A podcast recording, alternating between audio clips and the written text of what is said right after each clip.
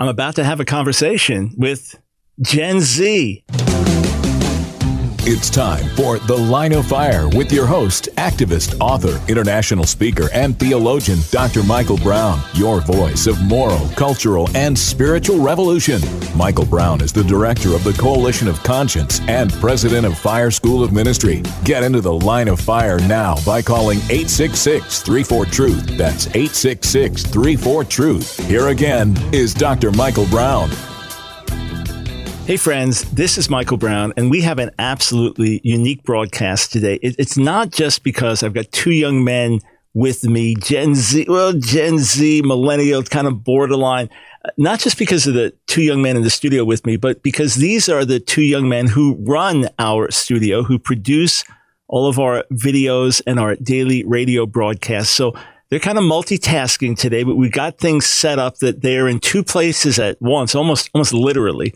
So we, you know, we talk constantly behind the scenes. Issues come up. We have our discussions. They've got their opinions, and we you know, we bounce things off each other, get perspective from different generations. So I think you're going to find this really interesting. I won't be taking phone calls or responding to posts on social media, so we can just give all the time to my two guests. So Kai Bittner and Chris Marita, welcome to the Line of Fire. How's it going, Dr. Brown? Hey, Dr. Brown. Do it. You get to hear your own voice. I know the moment you've been waiting for your entire lives. Okay, so Kai, how old are you? I am 22. 22. So you're technically Gen Z. Uh, yes. All right. Yes. And and so what what are like the borderlines for for Gen Z? I think what is it? 1996. It's it it ranges I think between 1996 and 1998. I was born in 98. Um, yeah. All right, 98. Okay, and and you're newly married. Correct. Yes. All right. So a lot of Generation Zers or millennials, they would wait for a while. We'll see the tendencies with Generation Zers. All right. And Chris, now you're borderline Gen Z millennial. How old are you, Chris? I'm 24. 24. All right. So that's that's getting old, man. That's that's getting old. That's pushing it. That's pushing it. I, I, actually, uh, tomorrow I turn 66. So you guys uh, double your age and then add, add another one of you, oh, yeah. and you get to about me. Um, uh, were you both raised in Christian homes? Yes. Yes. Got it. All right. And from from your perspective, because you're, you're thinking young men, you are not just on the one hand looking at the world's perspective, but then you're not just like stuck in a monastery looking at a church perspective. Kai, we'll start with you. How do you think your generation sees things differently in terms of worldview, God, the Bible, Christianity, all that? How, what what are fundamental ways that that your generation sees things differently than older generations? Well, it is really interesting. I do see a, a divide even within my own generation um, to where there are those of us who were re- raised with more of the conservative Christian background. I feel like there are a lot of us more than even the kids that are growing up past us, and more than even millennials were, because our parents, at least my parents, were. Uh, one is Gen X, and one is just on the border of Gen X and uh, baby boomer. So there's those of us who who see the world from a very uh, conservative, religious, Christian uh, standpoint, where we value the Bible. We were raised in church, and then I feel like a, a, lot of us that were raised by more of the older end of millennials, even some of the younger end of uh, Gen X, uh, they are more of the type of generation that has been raised in public schools with a lot of the perspective of being evolutionists, trusting trusting in science and those kinds of things.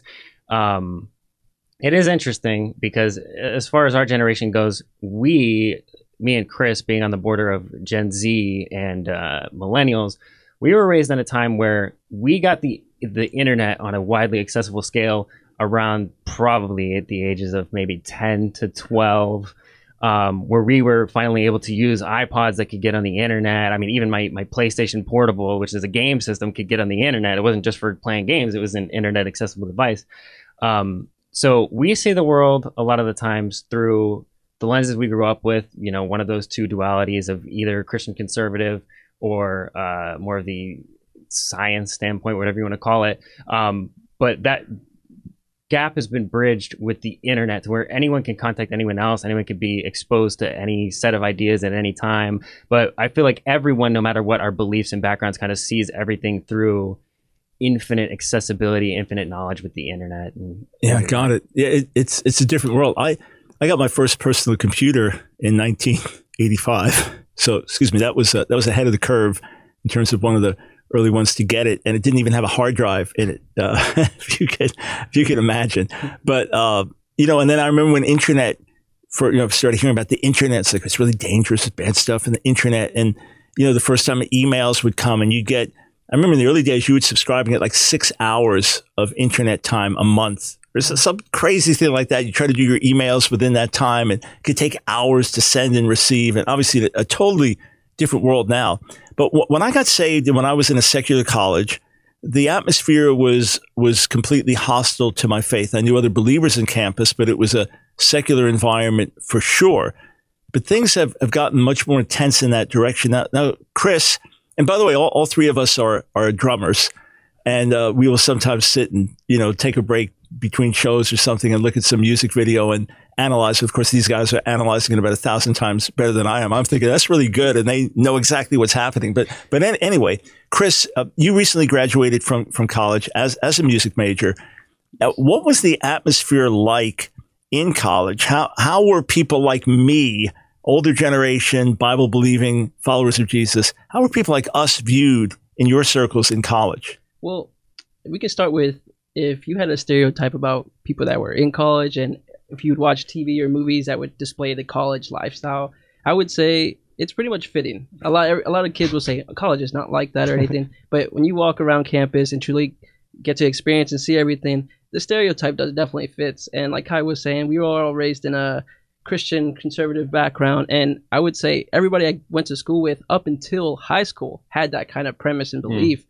But it was around that point where I was getting into the 15, 16, and then on that I st- started seeing a more secular view to everything. God was starting to leave the picture of a lot of a lot of individuals, and so on campus, uh, yeah, it was hard to find Christian individuals, and you'd find many that would say they're believers and stuff, but their lifestyle definitely didn't fit. And I don't know if just because it was just their young immaturity, so to speak, but it was being in college, and I was in college for five and a half years. Even through college, I saw it get completely more progressive in different ways, and God was definitely leaving the picture on campus. All right, so even within your time on campus, okay, so we're not talking about my time in college, 73 to 77, or grad school, 77 to 85. But in, in a recent period of time, you know, five, six years before this, that you actually saw a shift on, on the campus? I would definitely say so, especially and, with all these. What ways? Uh, just when the more the more of these political things started going on, and just all these activist rights kind of movement started pe- peaking, that I was seeing big shifts there. But uh, yeah, it's just I remember just be having friends that would say they're believers then, and then just no longer are my friends anymore, just acquaintances because they were just shifting lifestyles, and I was seeing it in front of my eyes. So. Mm. And, and then one last thing, Chris. So you're you're of Hispanic background. I am. And um, with with things happening with with racial tension in America, then with critical race theory and, and intersectionality and other things like that, what were you actually seeing a shift in terms of mentality on campus, or if you had been white, you'd be looked at a different way? Was that anything perceptible to you, or in the classes, the curricula, these things coming up? Well, me individually, I was never treated any differently, and that's why I have a hard time trying to grab these people, uh, these individuals' mentalities. But I did see on campus over the years how minorities just thought and would actively speak like it was nothing that they were treated differently. Whether it be by teachers other students just interactions wherever it was on campus i would say that minorities started saying that they were treated less than others. Mm, got it got it. So there was awareness some of it for good of course where there was mistreatment or discrimination or unequal treatment and others it becomes exaggerated where you're just guilty for being white. So so kai you you grew up in a church home believing family, strong believing family. You've been a believer basically your whole life. You're a thinking person. What would you say has been the, the greatest challenge to your faith? Be, because you, you know, you look at things widely. We have endless conversations about vaccines and things like that. Kai's actually our resident go-to person about vaccine related questions and conspiracies. But what would you say has been the single greatest thing that you had to work through, think through to say, Hey, I, I believe I'm not, I'm not closing my mind off. I'm not, I'm not shutting my mind to objections, but here's a serious thing I got to wrestle through. What, what be, maybe be the biggest thing that you've worked through thus far? Well, it's a really interesting question. Um, for me, it, it's kind of a funny thing to say, but I don't necessarily feel like my faith has ever been shaken or that I've ever had to go through a big moment of testing where, you know, I'm looking at the world's views and then looking at my Christian views and how I was raised. And, you know, I'm just weighing the two options and seeing, you know, where are the flaws and what I've believed my whole life. I never had one of those big moments where I just had to sit down and, and weigh those kinds of things. I always had my Christian views at heart. Those morals and, and values and beliefs have always just been ingrained into me in a way that couldn't be shaken. Um, but it, not that I had a huge challenge, but I did challenge myself. I, I instead of saying, you know, where is my Christianity wrong, or where might Christianity be wrong, a lot of people our age do, I just said, uh, how can I prove my Christianity right by looking at other religions and looking to where other people see the flaws in Christianity. You know, if someone said, uh, well, Christianity can't be right because this contradicts this, and, you know, there's suffering in the world, all these other things. I basically looked into that and said, you know, what does this religion say about this? Okay, how does my faith match up against that? Um, it, it was more of like an analytical type experience than it was a moment of uh, making or breaking faith. If that makes sense. All right. So, so, so let me ask this: You had a confidence in God and your relationship with God mm-hmm. and the mm-hmm. truth of what you believe that enabled you to analyze things without feeling threatened. So we've just got a, a minute and a half be, before the break. But would you attribute that to the way you were raised or just something in your own nature? I'd say definitely both. Um, obviously, my parents were very, very strong in, in their values and morals and encouraged me so many ways. They read the Bible every day to me. You know, they would pray with us. Um, we went to church a lot. I was always able to ask questions and get answers for the you know the hard questions I might have had. Um, and it's partially my personality. You know, once I, I feel and know my beliefs are true, nothing can shake them. Um, and I did develop a relationship with God at a very, very young age through that, that just ingrained it in me to where I knew him personally and it was never a question after that. Got it. Got it. So uh, what, what would you tell parents raising their kids? Now you haven't had your own raise yet, but 40 seconds, what would you tell them be the number one key thing they can do for their kids? Uh, start them young, you know, have the Bible, always be reading things, always, you know, if something comes up, even if I'm, even if your kid is three or four or whatever, if they fall and scrape their leg, read them a Bible verse about healing or, or um, trusting that things are going to be better, things are not going to be this way, you know, in pain and everything. This is only temporary. Um, just always have have a biblical perspective to any problem that comes up because at every age there are different problems. You know when you're very very young it's falling and scraping your leg. When you're a teenager it's kids around you at school who have you know bullying everything else so. All right. Get the word in from an early age all right? Friends we come back going to ask chris some questions about college experience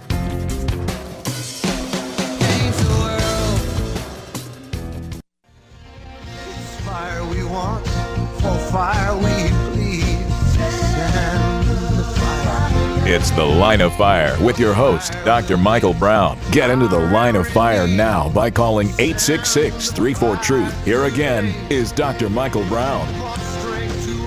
Welcome back to The Line of Fire. This is Michael Brown with a special conversation with two young men, Generation Z and borderline Generation Z millennial, but they are the two men responsible for producing our daily radio broadcast and the videos that we put out, Kai and Chris before the break, we were talking about Kai, about his upbringing in the Lord and what enables him as, as a young man in his early 20s to, to be absolutely firm and solid in his faith and examine competing ideas and other things without, without being shaken by it. So we talked about that foundation.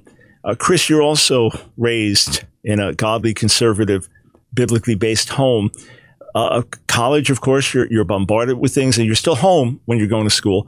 But what would you say, Chris, were the the greatest challenges that you got hit with was it was it intellectual stuff from professors? Was it the the peer the, the peer pressure about you know you're just this religious bigot? You know, what what was the greatest thing that you had to work through in your college years? I would definitely say some of my biggest challenges with that would be just the friends and acquaintances and just dealing with them and trying to have a lifestyle on campus with with those people without you know, sacrificing my beliefs and everything. Um, I never had any issues with my professors or anything since I was mostly in music classes. There wasn't much room to talk about any other worldly things. So I didn't have to deal with any of pro- progressive professors or people who weren't believers necessarily. But with friends and everything, it's it's definitely tough because every time I've ever made a choice in my life, I always have this severe conscience beating me up, if it, whether it's a good decision or not. And every time I would tell mom, I was like, why I always get this feeling about that I can't make this choice necessarily. And she said, well, that's the Holy Spirit in you, challenging you, making sure you're making the right decisions. And so I definitely, that has never left me and is still with me to this day. So whenever I was in situations in college, whether it's just going to gatherings, whether it was a party or anything, and making sure I was making the right decision, I was there to be there for my friends necessarily, but I, it was, I never allowed myself to creep into those ways or anything. And that conscience, if I knew, if it started like, it was like a little spidey sense or something. If I felt it, I got myself out of that situation. And, and, and Chris, what would you say then?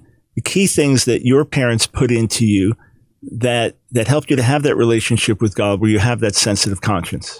Well, just similar to Kai, I was raised in very similar matters, and my mom was always pressing into me about just uh, just God and the Bible and everything, and her teachings definitely stuck with me. And it, like Kai said, it's kind of hard to go into a different way or be broken because that's so engraved into you and you're so steadfast and strong in those beliefs. So I never, I definitely attest everything to my parents and what they taught me because it, it wasn't tough to make bad decisions because of how they raised me. And I would say my mom's a short, five foot Latina woman, and nothing was able to get past her, and nothing to this day, nothing does. So because of my mom's strong stubbornness, even when I didn't like it, it pays off, and I give everything to them because it, it's it's engraved in me, and it's hard for me to make a bad decision now. Yeah, mm. and just to add on to that too, um, I'm sure you had this, Chris.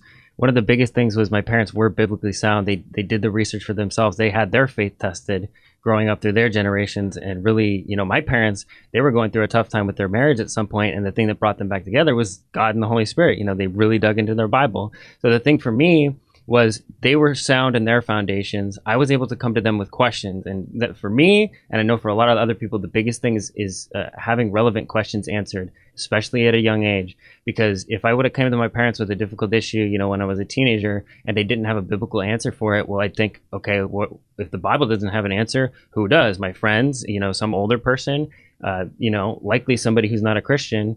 Uh, and then you just go looking for answers in all the places that aren't the true place to find the answers. And so, what's interesting is is kind your life, the foundation of Scripture, and then with that, a living relationship with God was critical. Holy Spirit as well, but but that foundation of Scripture.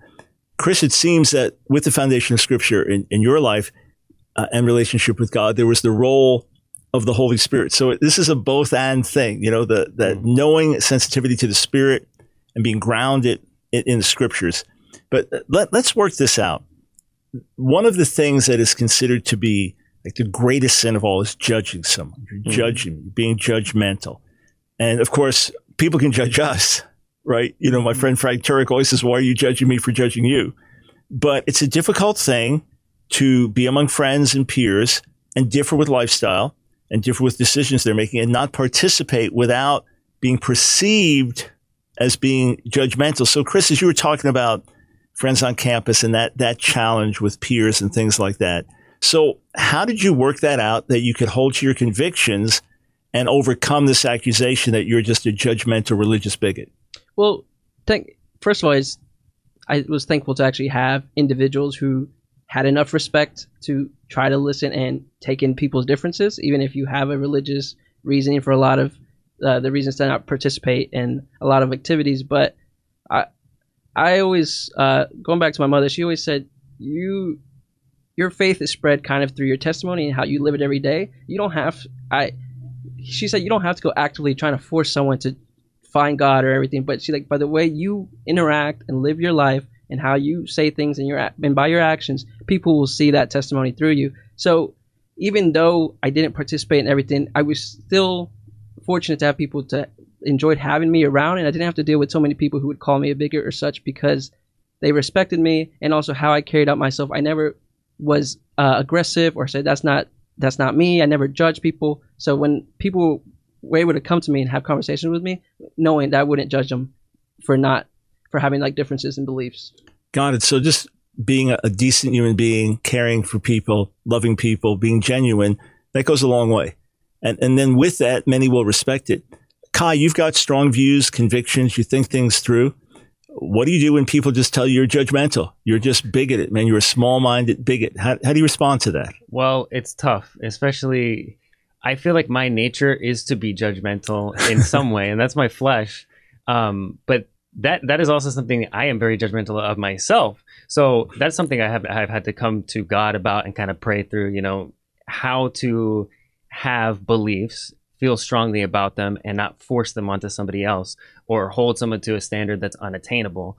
Um, so for me, with with judgment, um, I never felt like I was judged by a whole lot of people uh, necessarily. It, I mean, it really depended on the situation because for me, I've I've um, I, I graduated high school. I didn't go to college, but I graduated high school. I worked at a restaurant. I worked at Chipotle. I worked at Guitar Center, which is a music place and now I'm working here. So I've had I haven't had a long life experience, but I've had a lot of different environments that I've been thrust into with a lot of different uh, microcosms of culture and different people. Um, so in each of those environments, there have been different challenges um, with people being judgmental of me, uh, me being judgmental of other people. I don't know if there's one thing I can point to. Um, it's hard to even get an answer out on this one, but but just really praying through every situation, saying, uh, you know, God, how do I present something to somebody else without sounding like I am judging them? Um, and how do people see me in a way that is uh, good without making me look like I'm just some perfect Christian person? All right, so, so let me follow up on that. Obviously, human beings, human beings, and there's similarities with all human beings, and then of course differences, culture, age, all of that. If if so, I'm I'm older generation, mid 60s. If if I'm interacting with a 20 year old today, what is what is most important for that person? Just that I hear them out, that that I'm genuine, that I, what what do they want me to be aware of? What how am I going to best connect with them? What do you think, Kai? That's a really good question. Um, for us, I think especially people my age, um, we are just transitioning into being feeling like adults. Um, for me, I, I, felt mature for a lot longer than by the time I turned 18. Um, so I've kind of already been in the boat and with my parents' guidance and no other, I already felt like I was an adult and more mature than other people early on. Um, but for somebody like you to come to somebody like us, especially other people around us, we just want to be treated like adults, especially if we are over the age of, you know, 20 something. Um, for me, I don't like someone looking at me and judging me because I'm 20 something and treating me like I'm a kid. Um, so somebody your age, you know, even 30 or 40 could come at me and look at me like a kid and talk to me like a kid or whatever. Uh, for us, it's it's literally just the respect of being able to treat someone our age and listen to us and have a conversation with us as if we were adults, whether your age or older. And to, Go ahead. And to add on to that, um, our generation is definitely in the new season of oversensitivities, and it.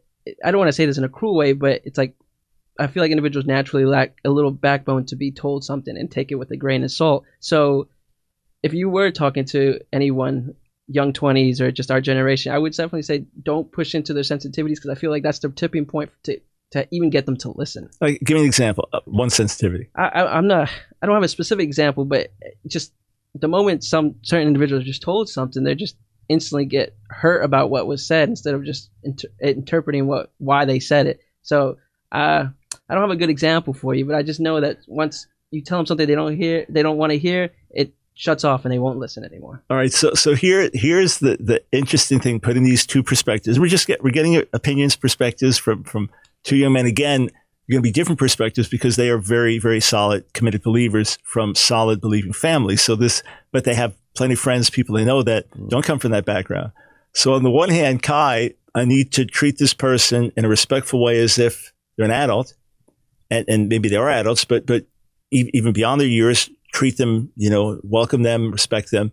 But on the flip side, recognize they may be hypersensitive like little children because of the environment they've been brought up in. Correct. So it's it's almost like be respectful, but realize they're just some minefields the, the, generation they've been raised in, the environment they've been raised in, there are some more minefields to navigate. So what we could do is then judge them negatively. It will just immature because the minefields. Rather say, hey, they've been raised with certain environment, certain trigger points.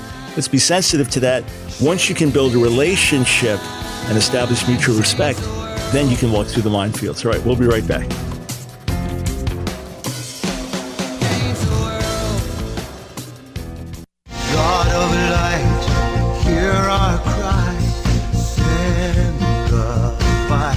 It's The Line of Fire with your host, Dr. Michael Brown, your voice of moral, cultural, and spiritual revolution. Here again is Dr. Michael Brown.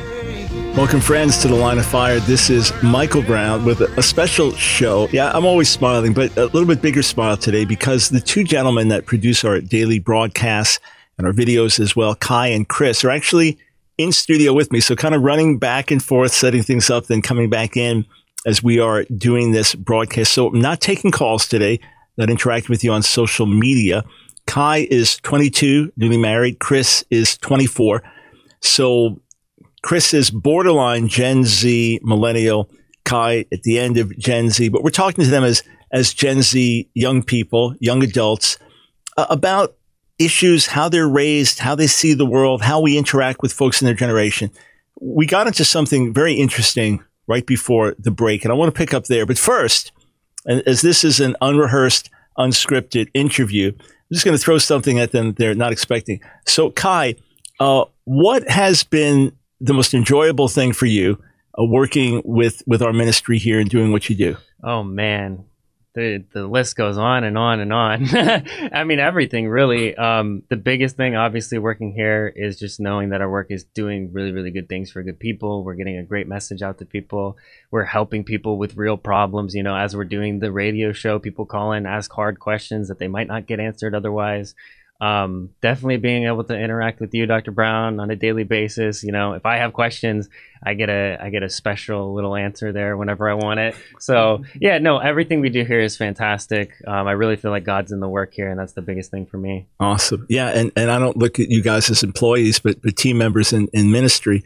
And Chris, what about you? Uh, I would take this very personally. Uh, God put me here in the right time. There's amidst uh, in the midst of all the season we're in with everything going on in the world, I feel like I needed this the most personally. And my short time here has definitely developed my relationship with God even more. I'm learning more every day, growing closer every day. And this is what I needed because I was definitely starting to get us in a slump coming out of college where it was just so much going on. You definitely have to mature fast. You have to pay bills. You have to do things. Real life is coming at you. And then COVID hit and everything. So I'm just very thankful to be here. And like Kai said, I'm glad we get to spread the gospel, reach as many people, and bring people to Christ. But me personally, it's been the most growth I've had and that I needed. Wonderful. I, I'm so gratified to hear that. Again, unscripted. So that's awesome. Another unscripted question, but so glad to have you guys and the excellence with which you do things and the way that you really seek to honor the Lord and all of it.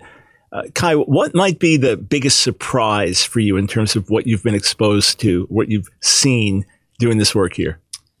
Oh man, uh, well, when I started working here, I hadn't worked in any other type of ministry, um, and I didn't have a church home, so I was kind of out of the loop on a lot of the the goings on of what's happening in the Christian slash religious world.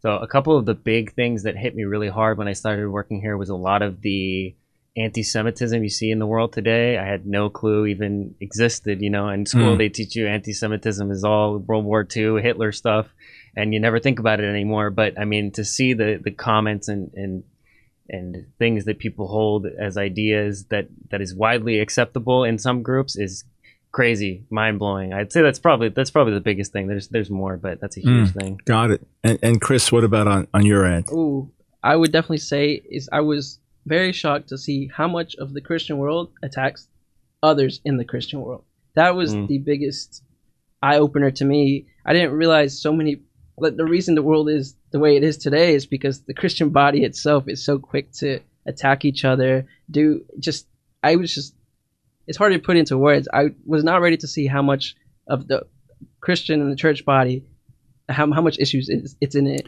it's in there yeah. yeah yes a lot of hostility anger it's it's there and again all the more reason that's why we do what we do and how we do what we do all right so let's let's work this through i want to interact with with Gen Z, younger millennial people. On the one hand, I'm not looking down like, well, I'm in my mid 60s and you're just 19 or 24. No, not at all. Th- that thought doesn't occur to me. In fact, I spent a good part of my life teaching young people, being with young people, and, and, and loving it and enjoying it uh, by the decade. So on the one hand, I want to treat this person respectfully and, and treat them as, as, as a younger adult.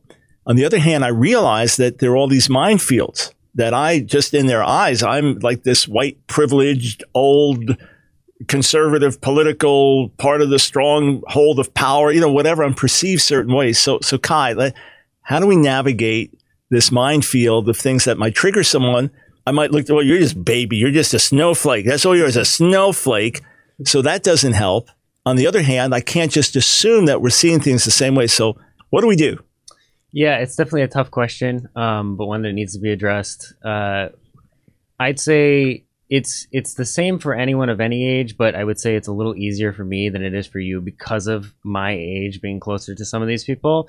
Um, and again, we are closer on belief than a lot of the people we are talking about trying to reach. Um, so we do have that in, in, in, common. So the way I try to reach people and the way I think anyone can from any group, or if you're a Christian, this is how I get through to people or have gotten through to people.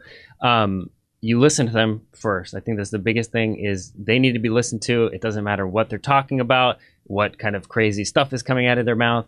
I had to learn to just be quiet um, before I even ask questions and break things down or, or try to give my point of view is just listening to everything they have to say. And then once, whatever you're talking to them about, once they've gotten everything out, that's when you start to ask questions. You basically say, and, and not even trying to, to make a point with it. Well, you know, doesn't Christianity answer this? No, not that kind of question, but a kind of question that's like, okay, if you feel like being LGBT is something that is uh, great and to be celebrated, why do you feel that way? Uh, they could say, you know, oh, it's a special kind of love that isn't like being a straight, you know, cisgender, whatever, where you say, okay, what's different about it? How did how did you come to believe this? How were you exposed to it?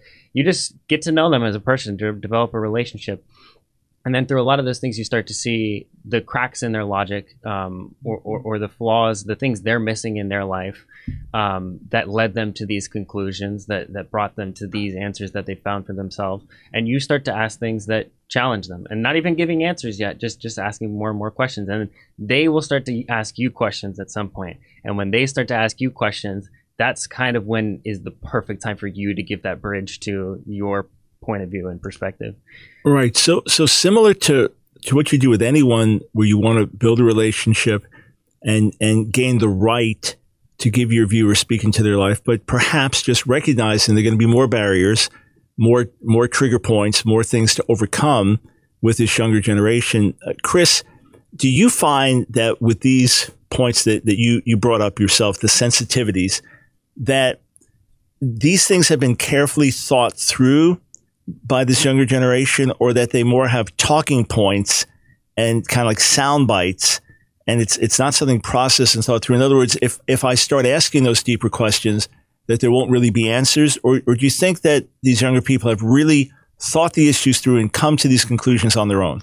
Um, I wouldn't say they've gave this much thought. You might find some individuals that are set on what they're saying, but it's mostly all emotional response to it. It's never a logical, thought out reasoning for why they're doing what they're doing or uh, believing what they believe in. It's definitely, like you said, a little soundbite. It's it's, uh, yeah. It I wouldn't say it's thought out. So, do we challenge a soundbite with a soundbite? Do we challenge a soundbite with explain that to me, or like like Kai was saying, kind of an, an innocent, honest question? So, just unpack that for me. What does that actually mean? What, what's the, the best way to do it without driving the person away. I, I like what Kai said was uh, having them talk until you can start adding little wedges in there that uh, they start showing the cracks in their logic. Uh, I've learned how to talk more with people just by watching how you debate. It's I realized that both people listen to each other, then you give rebuttals. But in that process, it's not. You even said it to me once. It's not how much you know your point; it's how much you know the other person's exactly. point. When you're going to interact with someone, you already have an idea of how they're going to be acting and talking to you it's good to know their side. That way you can start breaking down those reasons and actually leading them to like the answers that they will give them clarity, even if it answers their question or our question. Yeah. So those wedges you can put in people's uh, uh, cracks in logic. I would say that's definitely how you would go about it. Get to know their perspective more, and it's not, oh, I know my way. This is why I'm doing this. Blah blah blah. This is where that's where you start coming across stubborn and you shut someone off. But when you know their point it can really start breaking that down, I think that's really crucial. Yeah, and I think too is um, just going back to the question you asked, Dr. Brown, um, about whether people had really thought these things through. Um, again, I agree with Chris. I don't think a lot of the people our age have thought these things through. There are uh, a handful of individuals who are more intellectual in that way, but even if they haven't actually thought it through, I can promise you every one of them thinks they have thought it through, and the logic in their mind makes perfect sense, even if it is just an emotional response, as we often see. So I think that's a big point of even if it is coming across just as an emotional response, you have to treat them as if their emotional response is logical to the point where you can question it. All right. But you can Go ahead. but you can also use this for example. Me, Kai, and I were raised in households that were steadfast in what we believe in. So we have a strong faith in God, and it's kind of hard to shake that. I would you can put that same uh, situation onto those individuals that they grew up in the life of technology and stuff, and since they grew up in that way and never saw anywhere else, or their households weren't uh, Christian or godly led, then you get that also you get that same environment where that's all they know. They're brainwashed to that matter, and it's that's why they think they know where they like where their logic comes from, but it's also just because it's been engraved the whole time. Mm. Got it. Got it. Right. So there's the good brainwashing and the bad brainwashing. There's indoctrinating kids with, with beautiful, wonderful principles and, and truth and things that'll make them better human beings and indoctrinating them with human opinions that are destructive. All right. So let's, let's pull this one little soundbite out that you have to deal with people's emotional responses as if they were intellectually Yes. thought through. Because if I respond with my own emotional response, then everybody just gets angrier, turned off. So, in other words, Kai, if if we're talking about same sex quote marriage, Mhm. and I'm just some religious bigot who doesn't believe in it, and they say, well, love wins, love wins. So the first thing is I want to ask them, explain, unpack that for me. What does it mean, right? hmm And then I want to ask them, so like, are there any boundaries? I'm just asking to understand. And then hopefully get them to, at a certain point, they're going to put some boundary up theoretically. And then maybe, can you understand where I put mine up here? So 45 seconds. Love wins. Love wins, man. That's why everyone should be able to marry the one they, they want to marry. What's your first comeback? Oh well, that's hard. It depends on how well I know the person, but um, I mean, i basically come with, uh, you know what? Love does win. If we look at Jesus, the love He gave to us, that's the love I'm talking about. And if, if we can get rid of all the other love in the world right now, just forget about marriage, forget about same sex, uh, uh, same sex, heterosexual, different, you know, whatever. Um, let's look at Jesus's love and how that is shown to us as, as Jesus and the church. And then you go from that and you basically say, okay, this is what is what love is. This is what Jesus says love, love is, and this is what the Bible, also Jesus' word says love is, and that's where you get into your points. And it's hard. That's, that's like an evangelist there. Point back to the cross. All right. We'll be right back. Oh God of burning, cleansing flame, send the fire. It's The Line of Fire with your host, Dr. Michael Brown, your voice of moral, cultural, and spiritual revolution. Here again is Dr. Michael Brown. So after many a broadcast here at the Line of Fire, I'll I'll go to the room adjoining mine here immediately to to my left, where we've got our window there. We can see each other, then communicating each other by screen. I chat with our team, Kai and Chris, that produce all of our, our shows, put out our videos online, and we'll we'll talk about maybe a call or an issue. And just chat a little bit more. Interestingly, during the breaks here on today's broadcast, we're talking further. If you're just tuning in, I'm sitting with two young men, Kai, 22, Chris, 24. Kai, newly married, and they are a production team doing our daily shows, putting all the clips up, doing you know, putting the graphics, and putting things together for for our, YouTube channel. And we said, you know, one of these days we just need to sit down and, and continue our conversation uh, on online for everyone else to to witness here, just to, to join in because some of you listening, our, our number one demographic group actually is probably folks 25 to 34. So we reach a lot of younger people there. You know, I'm about to turn 66. Uh, but then we've got plenty from 18 up to 25 and then all the way up, you know, folks much older than me. But we're always talking about younger generation, reaching them. And, and Chris, you said that being here, working in the ministry has challenged you and encouraged you to dig deeper into the word yourself. From other Christian young people that you know, your peers, how strong are they in the word? I would put it very low, honestly. Uh, I truly believe that those individuals believe in God and are have are starting to develop a relationship. But to say digging into the Word, that's tough because I I can admit it's tough for me to dig into the Word as much as I want to. And yeah, no, it it's definitely an ongoing growth to dig into the Word more because as you start developing a relationship with God, you want to know more and to, to to know what He's offering, what He's saying, and the Word supplies a lot of that. And it's very hard to equip with equip yourself with all the material you want to know with everything that goes on in the world. Right. So a ton of distractions. And then the fact that there's not a lot of solid doctrinal and deep preaching and teaching in a lot of our churches, a lot of superficial kind of spectator Christianity where people are really not discipled. So it's the way young people were raised and then the, the, the distractions. So there's a tremendous amount of biblical illiteracy, which is one of the biggest issues in the church. Kai, what about, what about your peers? uh, in terms of of what you perceive of, of their knowledge of scripture and, and being grounded in, in biblical truths? Uh, as Chris said, very low. Oftentimes, I feel like um, for me, I, I was digging deep into a lot of apologetic material, watching different people's videos and things um, online. I actually got more from a lot of that than I did from any kind of church I went to growing up, um, as far as like questions and answers. And I'm a very logical person, so I kind of went through that of of getting those kinds of bigger question answers, very intellectual type process. Um, I feel like a lot of people just didn't do that either because they weren't exposed to it or they just kind of thought church was enough. Um, and what's really sad about that is a lot of those people did fall away, or or I see are kind of living a, a shallow, um, kind of empty shell of what a Christian life should look like. Um, and I feel it's because a lot of that foundation is lacking, and that's hard to say where that all stems from. But I'm just as a general answer, I think the the biblical foundation for a lot of these kids my age are pretty shallow. Mm. Yeah. So again, you're confirming what polls would say and what we've widely experienced. And I don't, I don't lay that primarily on the younger generation. I raise, I lay it primarily on the older generation that raised them, and and because you can see the impact of being raised in godly homes that it's had on, on these two young men. So in, in the time we have left, let's let's switch over to the larger subject of navigating the world of media and social media. So when I was growing up, we did have telephones, you know, rotary phones, and you dialed each each number, and they were, you know, plugged into a certain place on the wall. Uh, we had radio, we had TV, which had you know, a number of stations. I remember when it went from black and white to color, but you had, I don't know, like six or seven stations you could pick from, and that, that was it. So we didn't have cell phones, we didn't have smartphones, we didn't have internet. We, I mean, none of this was conceivable.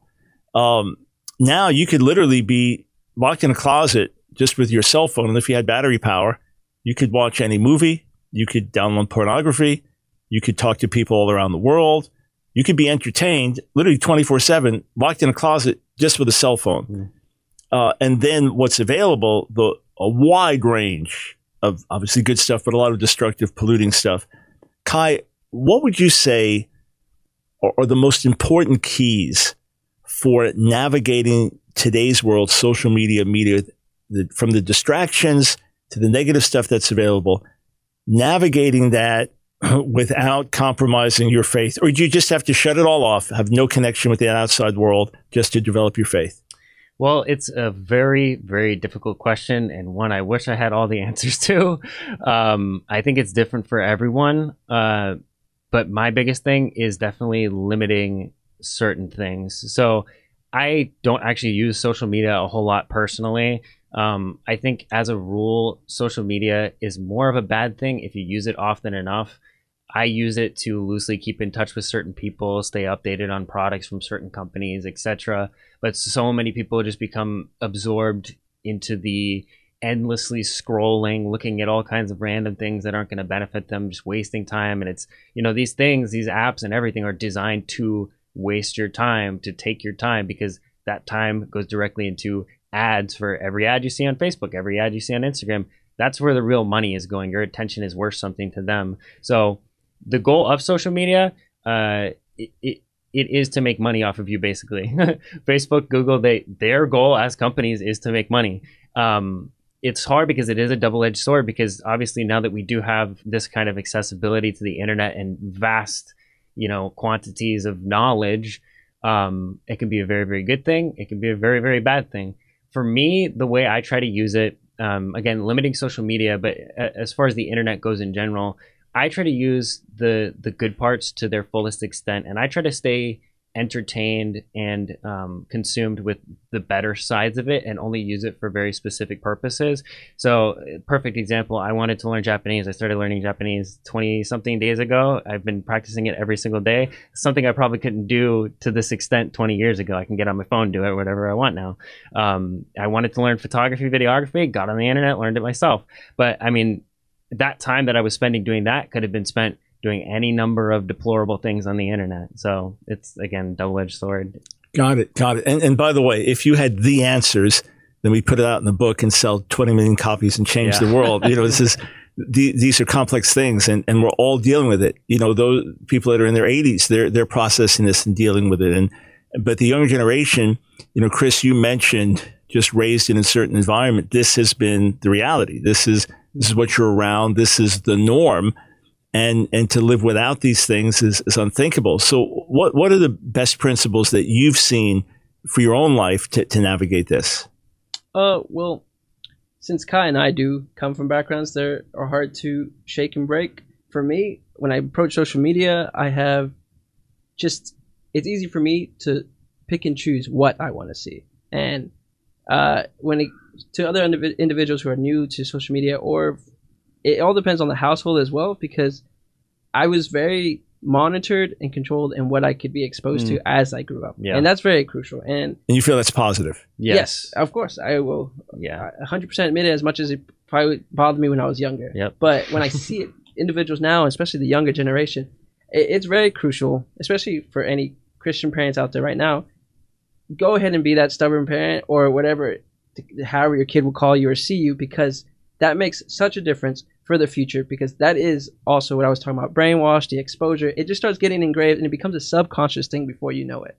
So if your little one is on a some entertainment device limit it, control it. You can. There's settings for that. It's not like they're blocking that fully. So it's very crucial to limit that exposure. Put the barriers where you need to, and especially if it's younger kids coming to any kind of d- devices like that. It yeah, block this stuff. Got it. All right. So some some important principles there, and again, encouragement for for parents to be involved. And that, that word stubborn came up a couple times. You got to be in a godly way. Hey, no, this is where we draw the line, and we're the parents, and you do it with love and firmness. But to assert that.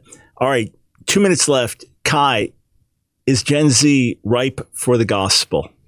I'd say yes, absolutely. I mean, that's that's a very interesting uh, thing to think about. I think there are so many people my age and you know younger, slightly older, that are looking for answers, and they think they found some answers, but once they find the truth, they're gonna turn into spiritual warriors. I think very very strong spiritual warriors. You know, with the the level of steel some of these ha- people have on their on their wrong convictions if that was turned for the gospel it would be insane and i think you know there are so many people left with questions that once they have those questions answered they will yes turn into spiritual warriors Got it. Chris, your perspective. Yeah, it's the same. I just as fast, uh, just as much as you see, like people will say, evil is running rampant through the world, especially in America right now, and kids are just doing whatever they want.